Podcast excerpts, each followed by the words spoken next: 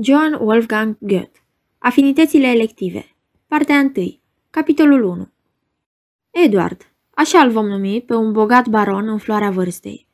Edward petrecuse în pepiniera sa ceasul cel mai frumos al unei după-amieze de aprilie, altoind mlădițe proaspăt primite pe trunchiul unor pomi tineri.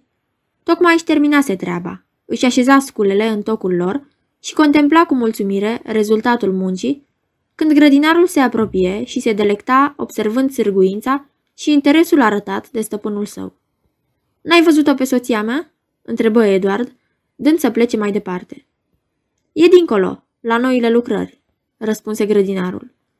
Coliba de mușchi, care a pus să fie clădită lângă peretele de stâncă, din fața castelului, e gata astăzi. Totul a ieșit foarte frumos și va plăcea negreșit înălțimii voastre.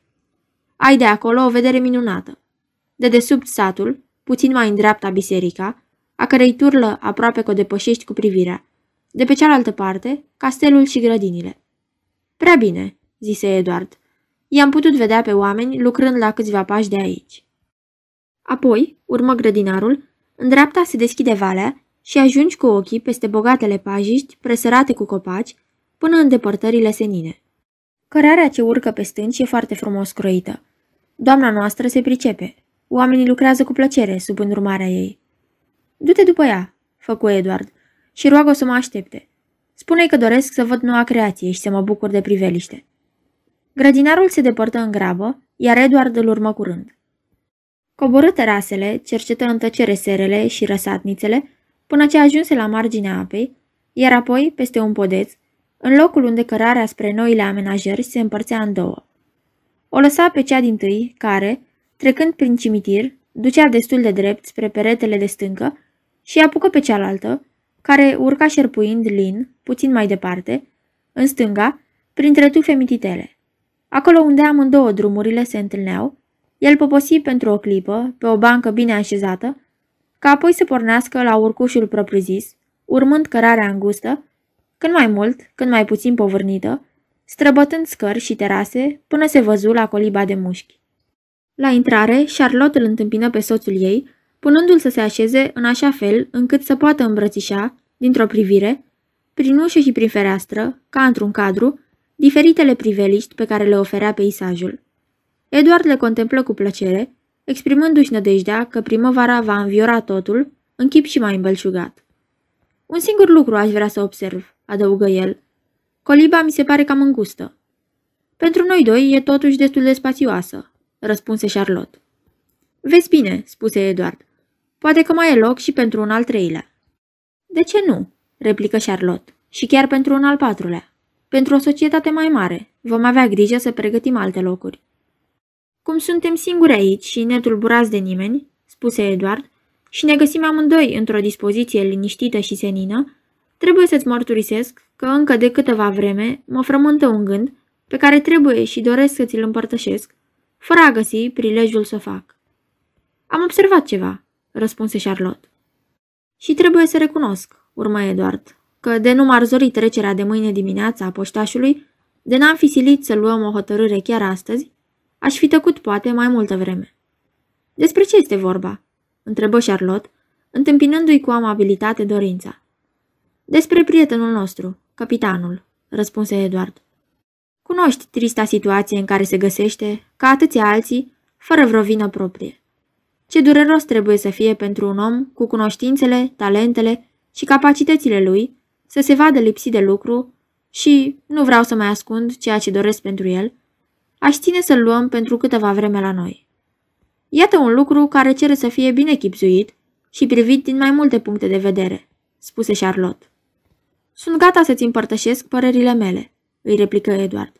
Ultima lui scrisoare e pătrunsă de expresia ascunsă a celei mai adânci descurajări. Nu că ar duce lipsă de ceva, căci știe să se restrângă și am avut grijă de cele trebuitoare. Nu e nici stingeritor pentru el să primească ceva de la mine, căci toată viața noastră ne-am îndatorat atât de mult unul față de altul, încât nu putem calcula care din noi e creditorul sau debitorul. Adevăratul lui Chin e că nu are o ocupație. Singura lui plăcere, ba chiar pasiune, este să-și folosească zi de zi și ceas cu ceas, spre binele altora, numeroasele însușiri. și cum să stea cu mâinile în sân sau să studieze mai departe, să dobândească noi îndemânări, când nu le poate folosi nici pe cele pe care le posedă pe deplin. Pe scurt, draga mea, e o situație penibilă, al cărei chin îl simte îndoit și întreit în singurătatea lui. Credeam totuși, spuse Charlotte, că a primit propuneri din diferite locuri.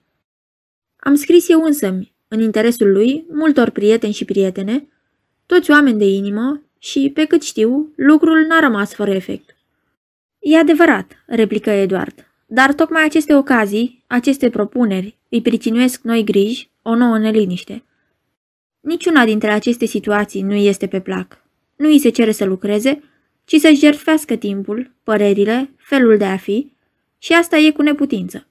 Cu cât reflectez mai mult asupra acestor lucruri, cu cât le simt mai limpede, cu atât devine mai vie dorința mea de a-l vedea aici. E prea frumos și amabil din partea ta să chipzuiești cu atâta simpatie asupra situației prietenului tău, spuse Charlotte. Îngăduiem totuși să te invit să te gândești și la tine și la noi. M-am gândit, răspunse Edward. Nu putem să ne așteptăm decât la avantaje și la plăcere de pe urma prezenței lui. Nici nu vreau să pomenesc de cheltuială, care va fi în orice caz neînsemnată pentru mine dacă el se va muta la noi. Mai ales când mă gândesc la faptul că prezența lui nu ne va stingeri câtuși de puțin. Va putea locui în aripa dreapta a castelului și tot restul se va aranja. Ce mare serviciu îi vom face prin aceasta și câtă plăcere, ba chiar cât folos va rezulta pentru noi din compania lui. Doream de mult o măsurătoare a moșiei și a împrejurimilor, se va îngriji de ea și o va conduce. Știu că intenția ta este să administrăm pe viitor singuri moșiile, de îndată ce termenul arendașilor actuali va fi expirat. Ce delicată e o treabă ca asta. Câte cunoștințe prealabile vom putea dobândi cu ajutorul lui. Simt prea bine că duc lipsă de un om de acest soi. Sătenii au cunoștințele trebuitoare, dar spusele lor sunt confuze și lipsite de onestitate. Cei cu studii de la orașe și din academii sunt desigur mai clari și mai ordonați în judecată. Le lipsește însă cunoștința nemijlocită a lucrurilor. De la prietenul meu pot aștepta și una și alta. Apoi vor mai rezulta zeci de alte consecințe pe care mi le pot închipui cu plăcere, care te privesc și pe tine și de pe urma cărora prevăd mult bine. Îți mulțumesc că m-ai ascultat atât de amabil. Vorbește acum și tu, foarte deschis și amănunțit, și spunem tot ce ai de spus. N-am să te întrerup. Prea bine, spuse Charlotte. Voi începe așadar, îndată, cu o observație generală. Bărbații se gândesc mai mult la cazul particular, la prezent. Și aceasta pe bună dreptate, fiindcă ei sunt chemați să săvârșească, să acționeze. Femeile, din potrivă, cugetă mai mult asupra înlănțuirii dintre lucruri în viață și aceasta cu tot atâta dreptate, fiindcă soarta lor, soarta familiilor lor, este legată de această înlănțuire și fiindcă tocmai această coerență le este cerută. Să aruncăm de aceea o privire asupra vieții noastre prezente, asupra celei trecute, și vei recunoaște că invitarea la noi a capitanului nu s-ar potrivi întru totul cu principiile, planurile, aranjamentele noastre. Cu câtă plăcere mă gândesc la începuturile legăturii dintre noi. Tineri, ne iubeam amândoi cu multă căldură. Am fost despărțiți, tu de mine, pentru că tatăl tău, din pofta veșnic nepotolită de avere, te-a însurat cu o femeie bogată, destul de vârstnică, eu de tine, pentru că am fost silită să-mi acord mâna, fără perspective deosebite, unui bărbat cu stare, pe care nu-l iubeam, dar îl respectam. Am devenit iarăși liberi, tu mai întâi, bătrânica ta lăsându-te stăpân pe o mare avere, eu mai târziu, tocmai în vremea când ai înapoiat din călătoriile tale. Astfel ne-am regăsit, ne-am bucurat de aducerea aminte, am ținut la ea, puteam să trăim împreună netulburați. Ai stăruit să ne căsătorim. N-am consimțit numai decât, căci, numărând amândoi cam aceiași ani, eu, ca femeie, am îmbătrânit, desigur, mai mult decât tine, care ești bărbat. Până la urmă, n-am vrut să-ți refuz ceea ce păreai să consideri drept unica ta fericire.